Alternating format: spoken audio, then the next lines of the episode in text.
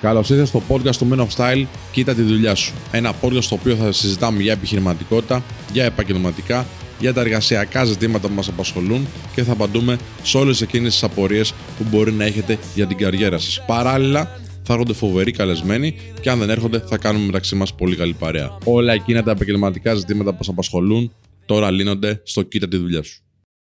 Καλησπέρα, Καζαγόρι μου. Καλησπέρα. Μιας και είναι το πρώτο επεισόδιο, να συζητήσουμε λίγο με τον κόσμο. Τι θα κάνουμε σε αυτό το podcast; Σπύρο, γιατί ήθελες να φτιάξουμε αυτό το podcast; Η αλήθεια είναι ότι μας ζητάνε πάρα πολύ στα social media μας για ζητήματα που αφορούν την επιχειρηματικότητα, τα εργασιακά τους, τα επαγγελματικά τους, την καριέρα τους. Καθώς βλέπουν ότι έχουμε μια κάποια σχετική επιτυχία στα Men of Style, έχουμε άποψη, μπορούμε να διεκδικήσουμε, ξέρουμε κάποια πράγματα από την αγορά. Ε, μιλάμε συνέχεια με ανθρώπους. Έχουμε ε, πάρα πολύ καλή γνώση και από τις προηγούμενες καριέρες μας, αλλά και από την επιχειρηματική έτσι, πορεία που έχει το Men of Style και μπορούμε να βοηθήσουμε ανθρώπους να πετύχουν κάποιους στόχους ή τέλος πάντων να λύσουν κάποιες απορίες που μπορούν να έχουν. Οπότε αυτές τι απορίες, μιας και είναι κοινές για πολλούς ανθρώπους, αντί να τις απαντάμε ένα-ένα στα social media, που μπορείτε να τα στέλνετε όπως και να έχει, να συνεχίσετε. Λέω να τις κάνουμε ένα podcast, να τις κάνουμε μια εκπομπή και να τις προβάλλουμε στα social media μας και ίσως με το δρόμο αυτό να πετύχουμε να μεταφέρουμε τη γνώση αυτή στους ανθρώπους ε, ίσως πάρουμε και μαζί μας και κάποιους καλεσμένους Μπορεί να φέρουμε κάποιους ανθρώπους που είναι ειδικοί στην αγορά ειδικοί στον τομέα τους ο καθένας, άλλον για τα εργασιακά, άλλον για την επιχειρηματικότητα, άλλον για, για το marketing, γιατί μπορούμε να πούμε για marketing κάποια πράγματα. Καθώς το marketing Men of Style, όπως ξέρετε, είναι πολύ καλό. Α, και να, να πάρετε απόψει και από αυτούς, όχι μόνο από εμάς θα με βοηθάς τώρα σε αυτές τις φάσεις εδώ πέρα. Θα λες ερωτήσεις των ανθρώπων, θα μου τις διευκρινίζεις. Δεν μου τις λες όπω. Γιατί μερικές φορές παιδιά τα στέλνετε και είναι λες και διαβάζω ιερογλυφικά γραμμική Β. Εντάξει. Προσέξτε να είναι τουλάχιστον κάτι που καταλαβαίνουμε. Πάμε. Λοιπόν, πότε είναι η σωστή στιγμή σε μια συνέντευξη να ρωτήσω για την αμοιβή που προσφέρει για τη θέση η εταιρεία; Ωραία η, η καταλληλότερη στιγμή είναι αφού συμφωνήσετε ότι ταιριάζει με τον άλλον. Δηλαδή θα κάνετε πρώτα τις κουβέντες σας, θα πείτε δηλαδή ότι εγώ είμαι διαθέσιμος, εσύ αν είστε διαθέσιμοι σαν εταιρεία να με προσλάβετε και όλα αυτά. Και αφού τα βρείτε, τότε θα πείτε ας μιλήσουμε για τα λεφτά. Τώρα, υπάρχει μια ε, ειδική περίπτωση εδώ, εάν σε κάποιες περιπτώσεις συνεντεύξεις που μπορεί να παίρνουν πολλές μέρες. Δηλαδή, αν περνάς συνεντεύξεις τρεις φορές και τέσσερις φορές κτλ., καλύτερα να το κάνεις από την αρχή, από το τέλος της πρώτης συνέντευξης, να το φέρεις εσύ στο τραπέζι δηλαδή, σε περίπτωση που δεν σε ενδιαφέρει ο μισθός, να μην χάσεις χρόνο με τις υπόλοιπες συνέντευξει. Οπότε, λέω, η δικιά μου άποψη, έτσι το, το, το, κυνηγούσα εγώ δηλαδή, την ώρα που αποφασίζεις ότι αυτή η εταιρεία σου κάνει και την ώρα που ο εργοδότης σου λέει ότι και εσύ μας κάνεις, έλα να τα βρούμε, τότε να ρίξεις το τραπέζι και το θέμα του μισθού. Έχεις κάποιο tip το οποίο θα μπορούσες να προτείνεις στους ανθρώπους στη διαπραγμάτευση του μισθού. Ναι, ποτέ μην δεχτείς την πρώτη πρόταση. Δηλαδή, πάντα ο εργοδότης σου πει κάτι λιγότερο από αυτό που ενδεχομένως να μπορεί να δώσει. Α, οπότε, όταν σου πει μια πρόταση πρώτος, ε, ζείτε κάτι παραπάνω, ένα 10-15%. Τέλεια, τέλεια. Πάμε στην επόμενη ερώτηση. Α, να σου πω σε αυτό, ότι ακόμα και αν ο εργοδότης δεν μπορεί να σου δώσει περισσότερα χρήματα, ενδεχομένως να μπορεί να σου δώσει κάποιες παροχές παραπάνω. Δηλαδή, στην πρώτη πρόταση σου πει, ξέρω, πενθήμερο, 8ωρο ε, και 800 ευρώ, λέω ένα παράδειγμα τώρα, έτσι. Μην το δεχτείς. Πες 850, ξέρω εγώ, 900, 1000 και αν δεν μπορεί να σου δώσει λεφτά, ε, ζείτε κάτι παραπάνω. Π.χ. μια ε, ιδιωτική ασφάλιση ή κάποιες μέρες να δουλεύει στο σπίτι ή την Παρασκευή να φεύγεις λίγο νωρίτερα. Κάποια παροχή η οποία να βγάζει νόημα για σένα, να σε βοηθάει ε, και ακόμα και αν δεν είναι χρηματική. Έτσι. Και ο λόγος γιατί θέλουμε να διεκδικήσουμε εκείνη τη στιγμή κάτι, ποιος είναι; Αρχικά παίρνει ότι θα λαμβάνεις περισσότερα για το ίδιο ακριβώς ε, είδος δουλειάς που το προσφέρεις, αυτό που έχεις συμφωνήσει δηλαδή. Δείχνεις στον εργοδότη που μπορείς να διεκδικήσεις. Και ειδικώς για θέσεις που θα διεκδικήσεις για την εταιρεία, αυτό είναι πάρα πολύ σημαντικό. Τέλεια, πάρα πολύ ωραία. Ε, πάμε στην επόμενη ερώτηση. Πώς να απαντάμε σε άβολες προσωπικές ερωτήσεις σε μια συνέντευξη. Μην δώσουμε μια άβολη ερώτηση, παράδειγμα. Είμαι παντρεμένος, παντρεμένη. Ναι, σκοπεύεις να κάνεις παιδιά; Ναι, βασικά είναι παράνομο κάποιες τέτοιες ερωτήσεις. Αρχικά, ότι όσες έχουν να κάνουν με την προσωπική κατάσταση είναι παράνομες. αλλά ακόμα και αν την κάνουν, πρώτα απ' όλα πρέπει να δεις το ύφος λίγο. Δηλαδή, το ύφος που γίνεται είναι βάσει της κουβέντας, στα πλαίσια της κουβέντας, ή είναι μια ερώτηση πολύ στοχευμένη, γραμμένη κάπου, την οποία την κάνει ο άλλος για να δει εάν θα κάνεις παιδιά, άρα δεν θα είσαι διαθέσιμη, αν είσαι γυναίκα, ή αν είσαι άντρας, ξέρω εγώ, αν σκέφτεσαι να πάρεις άδεια πατρότητας. Εντάξει. αν βλέπεις ότι είναι με δόλο αυτή η ερώτηση, ε, μπορείς να το αποφύγεις πολύ τεχνικά. Βέβαια, σου λέει σου, σου δείχνει να καταλάβεις ο εργοδότης πώς σκέφτεται. Άρα για, αυτό, για σένα πρέπει να είναι ένα red flag αυτό. Έτσι, δηλαδή θα, θα πρέπει να σκεφτείς αν πραγματικά θες τέτοιους ανθρώπους, τέτοιους εργοδότες. Οπότε δεν έχει σημασία τι πώς το απαντάς. Αλλά ας πούμε ότι θες να το απαντήσεις, ο καλύτερος τρόπος είναι να πεις ε, θα σας απαντήσω σε αυτήν την ερώτηση, αν μου εξηγήσετε ποιος είναι ακριβώς ο λόγος για τον οποίο το ρωτάτε. Δηλαδή, τι θα κερδίσετε αν σας απαντήσω ακριβώς πάνω σε αυτό. Ε, οπότε, αντιστρέφεις ουσιαστικά την ερώτηση, την δίνεις πίσω και φέρεις τον άλλον σε μια δύσκολη θέση. Αλλά και πάλι λέω ότι εάν σου, ο εργοδότης σου λέει τέτοια πράγματα, ε, σου δείχνει έναν τρόπο σκέψης, ο οποίος ενδεχομένως στην πορεία της εργασίας σας να είναι πολύ ε, προβληματικός για το πώς θα εργάζεσαι με αυτόν. Συνεργάζεσαι με αυτόν. Τι είναι αυτό. Όχι. Είναι, το στρατός επίσης είναι προσόν. Είναι, δηλαδή, πολλά πράγματα του στρατού, ε, αυτά που μαθαίνεις στο στρατό, είναι πολύ βοηθητικά σε πολλές εταιρείες. Δηλαδή, μια ειδικότητα που μπορείς να πάρεις μπορεί να είναι ειδικότητα η οποία έξω στην αγορά να σε βοηθήσει. Ε, οπότε, αν σου πει δηλαδή τι ειδικότητα έχεις ή τι ερωτήσεις ή τι έκανες στο στρατό, ε, μπορείς να. Αν είσαι καψιμιτζή, ας πούμε, έτσι, που έχει μέσα διαχείριση χρημάτων, έχει διαχείριση κόσμου, έχει εξυπηρέτηση, έχει ταμείο, έχει πολλά πράγματα. Ε, αυτό είναι μια προπηρεσία. Αν ήσουν τεχνικός ή ξέρω εγώ, δούλευες σε όρχο.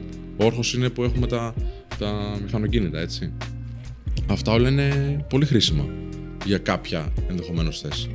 Ε, αν σου πει τώρα δεν έχεις πάει ακόμα στρατό, μπορείς να του πεις ότι έχω αναβολή μέχρι τότε. Δηλαδή για κάποια χρόνια είμαι διαθέσιμος. Οπότε μπορούμε να επενδύσουμε και οι δύο. Και ο εργοδότης σε μένα και εγώ στον εργοδότη.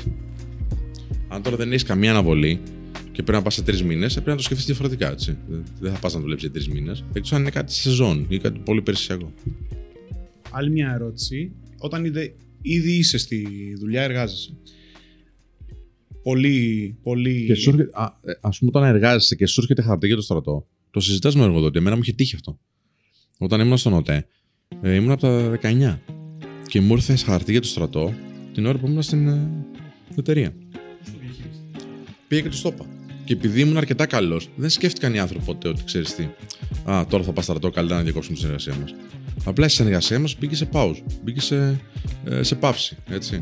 Οπότε πήρα άνευ αποδοχών, πήγα στρατό και γύρισα ε, κανονικά. Έκανα resume την, ε, τη σήμασή μου. Είδες καθόλου αλλαγή στο τρόπο που σε. Που, που Μπορεί να ήμουν τυχερός εγώ, ρε φίλε. Μπορεί κάποιος άλλος να σου πει: Οκ, έλα και βλέπουμε. Θα πήγαινε και βλέπουμε, ξέρω στρατό και όταν θα έρθει το, το ξανασυζητάμε. Εντάξει. Οι μεγάλες εταιρείες που σέβονται τον εαυτό τους, αυτά τα πράγματα δεν τα, τα βλέπουν έτσι ε, από τη στιγμή που αποφάσισαν ότι ξέρεις τι, ο Σπύρος δεν έχει πάει στρατό, και, αλλά μας κάνει για τη δουλειά, ε, ξέραν ότι κάποια στιγμή θα πρέπει να πάω. Το ξέραν. Εντάξει. Και το σκέφτονται έτσι. Α, τώρα, αν μπλέξεις με κάποιον άνθρωπο, ο οποίος, εργοδότη εννοώ, ο οποίος θα το δει πολύ αρνητικά, εσύ κοφύγει, εντάξει, δεν έγινε κάτι. Έτσι κι αλλιώς θα φύγεις και δεν θα παίρνεις λεφτά. Έτσι κι αλλιώς και αυτός δεν τα πληρώνει. Και σε δεύτερο χρόνο, όταν, μετά από ένα χρόνο που θα πας δηλαδή πάλι πίσω, κάνεις μια επαφή και βλέπεις εάν σου κάνει ο τρόπος που το χειρίστηκε. Γιατί είναι πάρα πολύ βασικό να πούμε και σε αυτό το πρώτο επεισόδιο ότι ρε παιδιά, επιλέγεις και εσύ εργοδότη. Δεν επιλέγει μόνο εργοδότη σε σένα. Δηλαδή θα πρέπει να βλέπεις και εσύ κάποια πράγματα. Είναι σαν σχέση. Είναι πώς κρίνεις αν ο σύντροφός σου, ο σύντροφός σου πληρεί κάποια κριτήρια. Έτσι και ο εργοδότης πρέπει να πληρεί κάποια κριτήρια. Αν δηλαδή ο εργοδότης σε βρίζει όλη μέρα, ό,τι λεφτά και να σου δώσει, ό,τι υπάρχεις να σου δώσει, δεν θες να είσαι ένα τοξικό περιβάλλον τέτοιο. Οπότε κάποια στιγμή δεν θα το αντέξεις. Και ακόμα και να ξεκινήσεις και να τη βρεις αυτή τη δουλειά και να την, ε, να την κερδίσεις αυτή τη θέση, ε, μετά από λίγο θα είναι τόσο τοξικό που δεν θα τη θες άλλο. Θα πρέπει να τα βλέπεις από την αρχή αυτά. Και υπάρχουν τέτοια σημάδια. Υπάρχουν. Δηλαδή, μέσα, όπως λέγαμε πριν, μέσα σε αυτήν την συνέντευξη, αν σου πει ο άλλος ότι ρε παιδί μου, α, θα, θα κάνεις παιδιά κάποια στιγμή, σκέφτεσαι να παντρευτείς. Ε, είναι μαλακία ερώτηση. Sorry. είναι, αλλά το κάνουν, γι' αυτό Γι αυτό, ναι, πρώτα απ' όλα, αν μας ακούσει εργοδότης, μην την κάνεις. Γιατί θα μάθουν οι άνθρωποι τώρα που θα βλέπουν ότι είναι μαλακή ερώτηση. Οπότε θα σε χαρακτηρίσει αυτό. Αλλά απ' την άλλη, αν είσαι τώρα ε, υποψήφιος σε κάποια θέση και σου το κάνουν αυτή την ερώτηση, ε, πρέπει να και εσύ να σκεφτείς ότι α, δεν είναι αυτό που θα ήθελε αυτό ο εργοδότη. Μπορείς να το σκεφτείς αυτό. Εν τέλει, ξέρω ότι μπορεί να είναι δύσκολες οι. Στην αναζήτηση εργασίας μπορεί να δυσκολεύεσαι, να, να μην υπάρχουν πολλές ευκαιρίες ή τέλος πάντων οι ευκαιρίες που να σου δίνονται να είναι ε, πολύ λίγες ανταμε, μικρέ ανταμοιβής. Παρ' όλα αυτά, καλύτερα να είσαι σε μια δουλειά με μικρότερη ανταμοιβή, αλλά το περιβάλλον να είναι λίγο πιο θετικό, για να μπορείς να έχεις μια καλή εργασιακή ισορροπία ε, και μια εργασιακή υγεία γενικότερα και σιγά σαν να διεκδικήσει κάτι παραπάνω στις παροχές, παρά να είσαι σε μια θέση που έχει περισσότερα χρήματα, αλλά δουλεύεις, ξέρω εγώ, 50 ε, ώρες την ημέρα που λέει λόγος ή με, με συνεργάτες που δεν γουστάρεις και αφεντικά τα οποία είναι απαιτητικά, όσο δεν πάει. Αυτή είναι η άποψή μου. Έτσι. Σίγουρα. Κάτι, κάτι το οποίο μου λέγανε πάντα και στο σχολείο είναι ότι καλύτερα να κάνεις τη δουλειά που γουστάρεις και να πληρώνεις λιγότερο παρά να κλέσει τη δουλειά αλλά να έχεις λεφτά. Είναι σημαντικό να κάνεις πράγματα που γουστάρεις, αλλά να πρέπει να πούμε εδώ στους ανθρώπους ότι δεν θα κάνεις πάντα ό,τι γουστάρεις. Θα κάνεις και δουλειές, εργασίες μέσα στη δουλειά σου, οι οποίες, αν και γενικότερα μπορούν να σε ικανοποιούν, οι συγκεκριμένες μπορεί να μην τις γουστάρεις καθόλου. Δηλαδή, εγώ δεν γουστάρω να σηκώνω το πρωί ε, να ξυπνάω το πρωί και να πηγαίνω κάπου. Δεν, δεν θέλω, δεν την παλεύω. Θέλω να πίνω τον καφέ μου, την ησυχία μου κτλ. Παρ' όλα αυτά, κάποιες φορές θα χρειαστεί να το κάνω. Αυτό πρέπει να το έχουμε στο μυαλό μας ότι θα πρέπει να γίνεται. Δηλαδή, να κάνουμε μια υποχώρηση σε μερικά πράγματα. Αλλά δεν μπορείς να κάνεις υποχώρηση κάθε μέρα, όλη μέρα, γιατί αυτό επηρεάζει φοβερά τον ψυχισμό σου. Και δεν θα είσαι ευτυχισμένος στη δουλειά μόλις κάποιο, μόλις περάσει κάποιο διάστημα. Και αν δεν είσαι ευτυχισμένος στη δουλειά, θα επηρεάσει πάρα πολύ τον τρόπο που ζεις μπορείς να κάνεις κάποιες εργασίες για ένα διάστημα με σκοπό να βγάλεις κάποια χρήματα. Αλλά θα ξέρεις, θα έχεις στο μυαλό σου ότι δεν το κάνω για καριέρα, δεν το κάνω για να είμαι ευτυχισμένος, το κάνω για να βγάλω λεφτά. Και αυτό θα σε ικανοποιεί. Αυτό το δέχομαι. Αλλά να ξέρεις ότι αυτό έχει μια ημερομηνία λήξης, την οποία εσύ καλύτερα θα πρέπει να ορίσεις. Δεν θα πεις θα το κάνω μέχρι τάδε του μηνός. Θα το κάνω μέχρι εκείνο το μήνα. Θα το κάνω μέχρι εκείνο το χρόνο. Βέβαια, υπάρχουν πάρα πολλές πάρα περιπτώσεις που περνάνε τα χρόνια, δεν βολεύεσαι, βαριέσαι να ψάξεις και δεν θες μετά να μπεις στη διαδικασία να, να αλλάξεις. Και μένεις σε μια δουλειά που δεν γουστάρεις, απλά και μόνο επειδή σου δίνει κάποια λεφτά. Και περνάει ο καιρός και γίνει 40-50, ξυπνάς μια μέρα και λες: Μαλάκα, τι έγινε; Και τι αφήνω πίσω μου; Γιατί όταν κάνεις μια δουλειά που γουστάρεις, νιώθεις ότι αφήνεις κάτι πίσω σου. Νιώθεις ότι προσφέρεις στον κόσμο. Λοιπόν, θα δούμε μια τελευταία ερώτηση σήμερα και στη συνέχεια θα προχωρήσουμε στις ερωτήσεις συνέντευξης. Ε, πώς να πεις στον εργοδότη σου να σου κάνει αύξηση; Ωραία. Αυτό με το ρωτάνε πάρα πολλές φορές και το έχουμε πει και, στην, ε, και στο σεμινάριο που έχουμε στο Digital Academy.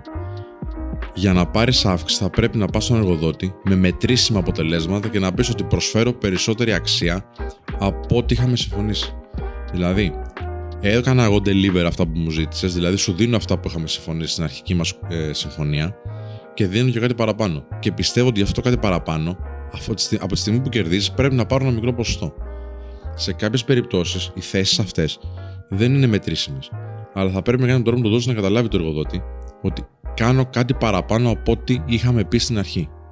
Και όταν κάνεις κάτι παραπάνω, κερδίζουν και οι δύο. Δεν θα θέλει ο Άμα το καταλάβει, δεν θα θέλει ο εργοδότης να το κόψει αυτό.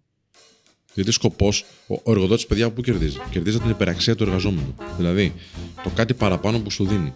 Ξέρει ότι την ώρα που σου δώσει 1000 ευρώ, θα του δώσει και κάτι παραπάνω κάποια στιγμή. Δηλαδή, θα κάτσεις μισή ώρα παραπάνω μια μέρα.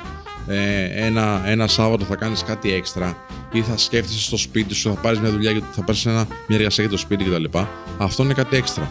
Αν αυτό το πράγμα σου φέρει αποτελέσματα, φέρνει αποτελέσματα στη θέση σου και στην εταιρεία σου, θα πρέπει κάποια στιγμή στο βάθος χρόνου να το δώσεις να το καταλάβει και να πάρεις ένα ποσοστό από αυτό. Οπότε την ώρα που θα πας να κάνεις διαπραγμάτευση, δηλαδή αυτό θέλω να πω.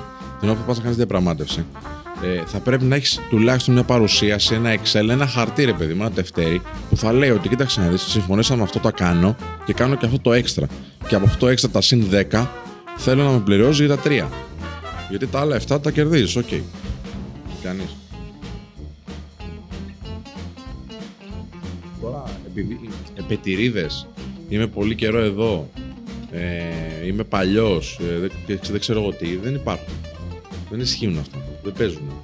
Γιατί μπορεί να έρθει ένα παιδί, ξέρω εγώ, που να είναι 10 χρόνια μικρότερος από σένα ή μικρότερη και να τα κάνει καλύτερα. Το ότι είσαι παλιός δεν λέει τίποτα. Πρέπει να δίνεις αξία. Όπως ισχύει και παντού και στις φιλίες και στις σχέσεις και παντού. Πολύ σωστά. Πολύ σωστά. Ε, η ηλικία να πούμε ότι δεν έχει καμία σημασία. Όχι, σε αυτό. δεν έχει σημασία. Ναι, γιατί να έχει σημασία. σα ίσα που η ηλικία, σημαίνει- όταν είσαι μεγάλος ηλικία, και πολλοί άνθρωποι πιστεύουν ότι Α, εγώ δεν είμαι, δεν είμαι καλό, δεν έχω ελπίδες γιατί είμαι 50 κτλ. Η εργασιακή ηλικία σου δεν παίζει ρόλο. Η ηλικία σου στη ζωή παίζει όμως γιατί έχεις εμπειρία από τη ζωή. Και αυτή η εμπειρία ζωής μπορεί να δώσει πολλά πράγματα σε κάποια επιχείρηση. Αρκεί να ξέρεις να το πουλήσεις. Άμα τώρα δεν ξέρεις να, πουλά, να πουλάς τον εαυτό σου, ε, δεν κάνεις. Εντάξει, εκείνο είναι το πρόβλημά σου. Αυτό πρέπει να φτιάξεις. Όχι ότι είσαι μεγάλος. Άμα δεν ξέρεις να πουλάς τον εαυτό σου, τι μπορείς να κάνεις όμως; Θα πρέπει να μάθεις. Μπορείς να έρθεις στην Ακαδημία του Mental και να μάθεις. Εντάξει. Ακαδημία καριέρας. Τσεκάρε. Μα, να σου πω κάτι, ρε φίλε. Είναι ο άλλος 50 χρονών. Έχει περάσει από 15 δουλειές μέχρι τα 50 του. Εντάξει. Κάποιες είναι καλές, κάποιες όχι. Και σε κάποιες πήγε καλά, σε κάποιες μπορεί να απολύθηκε. Εντάξει. Η εργασιακή εμπειρία του είναι σημαντική. Αλλά πιο σημαντική είναι η, εργασια- η- η εμπειρία στη ζωή του. Που μπορεί να πάει, ας πούμε, σε μια εταιρεία με νέους ανθρώπους και να- αυτό το πράγμα να το αξιοποιήσουν. Φυσικά θα πρέπει να είσαι aligned και με την τεχνολογία, να είσαι aligned με τα trends, να ξέρεις τι γίνεται στην αγορά. Ε, μην είσαι δηλαδή ένας δεινόσαυρος. Να είσαι ένας έμπειρος σύγχρονος άνθρωπος. Μαζέψαμε τις πιο κοινότυπες ερωτήσεις Σε συνεντεύξεις, ε. σε συνεντεύξεις, ναι. Ε, οι οποίες στην επιφάνεια μπορεί να φαίνονται πολύ απλές, αλλά φαντάζομαι τη δικιά σου Έχουν εμπειρία παγίδες. Ναι. έχουν παγίδες. ε, η πρώτη ερώτηση είναι περίγραψε τον εαυτό σου με μια λέξη. ναι. Εδώ μπορείς να πεις Θεός, αλλά δεν θα πάει πολύ καλά. Αλλά, ε, εδώ τι θέλουν, θέλουν να δουν πόσο δημιουργικός μπορείς να είσαι. Αλλά εγώ θα πήγαινα σε μια πιο safe προσέγγιση, γιατί ανάλογα και τη θέση τώρα ε, χρειάζεται να, το, να είσαι λίγο συντηρητικός. Οπότε θα έλεγα ειλικρινής. Γιατί πάντα αυτό εκτιμάται σε οποιαδήποτε δουλειά και να είσαι. Οπότε θα λες ειλικρινής. Είναι πολύ ωραία και ειλικρινέστατη απάντηση. Πάμε να δούμε τη δεύτερη ερώτηση. Μίλησέ μας για τον εαυτό σου. Ναι. Δηλαδή, πες μας μερικά πράγματα για σένα. Ποια είναι αυτά τα πράγματα που λέμε; Δηλαδή, τι. Φα... πολύ γρήγορα θα πρέπει να πεις τα bullet points του βιογραφικού σου. Εντάξει. Θα μπορείς να πεις δηλαδή, νούμερο ένα, ότι έκανα αυτό, αυτό και αυτό. Ε, Δηλαδή έχω σπουδάσει αυτό και πολύ βασικά πράγματα της ε, προϋπηρεσίας σου. Θα πρέπει να πεις σε τι κατάσταση είσαι τώρα. Δηλαδή, α, αυτή τη στιγμή ε, με ενδιαφέρουν αυτά τα πράγματα, δηλαδή κάνω digital marketing, κάποια σεμινάρια που μπορεί να κάνεις εκείνη την περίοδο. Και τι σχέδια έχεις. Και όταν λέμε σχέδια, εννοούμε και για ποιο λόγο θες να είσαι στην εταιρεία. Οπότε είμαι σε φάση αναζήτησης εργασίας, γιατί ε, θέλω να εξασκήσω αυτό, αυτό και αυτό που έχω μάθει. Ε, ή με ενδιαφέρει πάρα πολύ ο τομέας αυτός και γι' αυτό θέλω να είμαι και στην, ε, στην εταιρεία σας. Οπότε δεν, μιλ- δεν λέμε για χόμπι. Δεν λέμε μ' αρέσει να πηγαίνω βόλτες στο πάρκο. Μίλησε μου λίγο για τον εαυτό σου. Μπορείς να πεις, αρκεί αυτά τα χόμπι και οι δραστηριότητες που κάνεις να έχουν συνάφεια με το αντικείμενο. Συνάφεια τώρα και έστω και ευρεία. Δηλαδή, α, όταν ας πούμε, αν πας σε μια θέση πολι, για πωλήσεις, πολιτής, το ότι σου αρέσει το θέατρο παίζει ρόλο. Γιατί μαθαίνεις εκφραστικότητα στο θέατρο.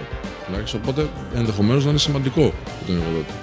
Μπορείς να το αναφέρεις. Αλλά αν θες να, να μιλήσεις με λίγα λόγια και να μην αναλύσει όλη την ε, καθημερινότητά σου και τη- την ιστορία της ζωής σου, ε, θα πρέπει να βασιστείς σε αυτά που έχεις γράψει και στο βιογραφικό σου. Πάμε στην επόμενη ερώτηση συνέντευξης. Είναι πιο ειδική αυτή. Ε, τι είναι αυτό που σε ενδιαφέρει σε αυτή τη θέση εργασίας; Για παράδειγμα, ε, άμα πάμε για θέση η οποία είναι delivery και σου, σου κάνει αυτή την ερώτηση, δεν φαντάζομαι δεν μπορείς να απαντήσεις τα λεφτά. Με ενδιαφέρουν. Ναι, και είναι και δύσκολη θέση και, και επικίνδυνη θέση. Εντάξει, γιατί γίνονται πολλά ατυχήματα στους ανθρώπους που κάνουν delivery.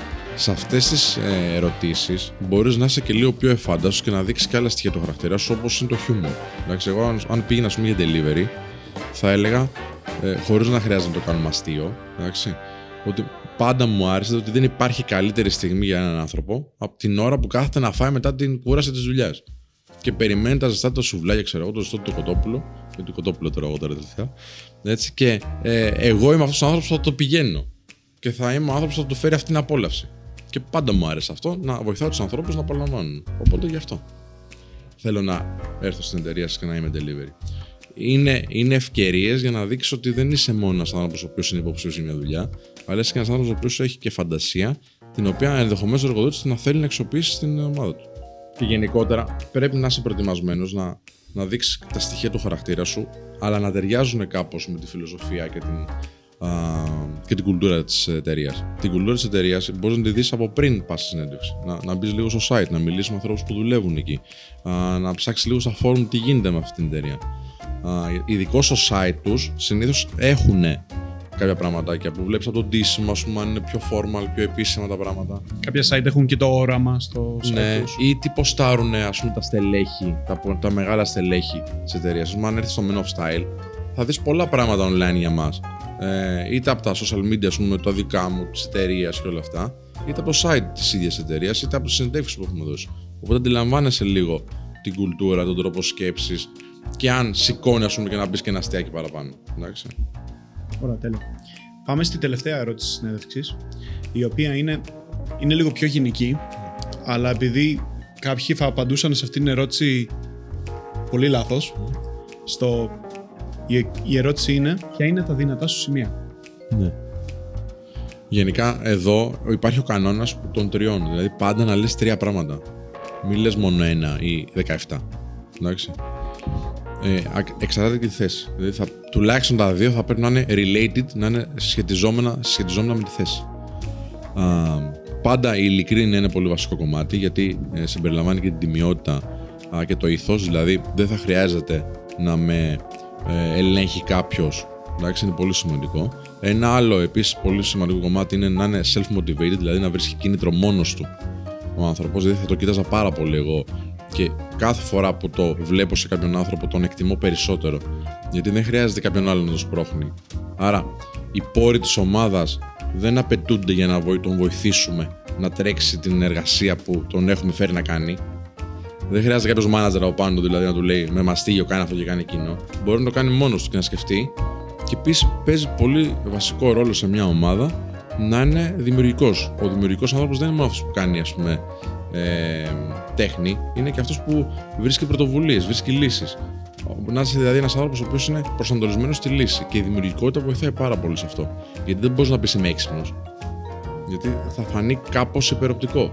Γιατί όντως αυτός που βρίσκει λύσεις είναι έξυπνος. Αλλά ο δημιουργικός είναι και αυτός που θα σκεφτεί το κάτι παραπάνω για να πάει σε μια πρωτοβουλία που θα οδηγήσει σε μια λύση. Οπότε, αν λέγαμε ότι τρεις safe προσεγγίσεις για να πει σε μια τέτοια ερώτηση, αν μιλούσαμε λίγο πιο γενικά, α, είναι ότι υπάρχει τιμιότητα, παύλα ειλικρίνεια, ότι είμαι self-motivated και ότι είμαι δημιουργικός. Και είσαι μια χαρά.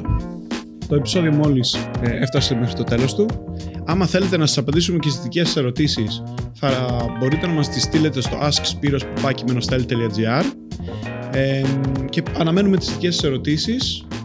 Μην ξεχάσετε να κάνετε share το επεισόδιο αυτό και να μας ακολουθήσετε στα social media μας. Γιατί να κάνω share όμως; Γιατί έτσι θα βοηθήσει τον αλγόριθμο οπουδήποτε έκανε, όπου και αν το βλέπει αυτό το πράγμα, Πολύ σωστά. έτσι, και το ακούει, να καταλάβει ότι είναι ποιοτικό το περιεχόμενο. Και επίσης θα το δουν και άνθρωποι, θα το ακούσουν άνθρωποι από την παρέα σου που είναι like-minded, είναι σαν και εμάς. Ακριβώς. Οπότε ακούστε το Σπύρο. Να κάνετε και share, στείλτε τις δικές σας ερωτήσεις και θα τα δούμε Τέλεια, τα λέμε την επόμενη εβδομάδα.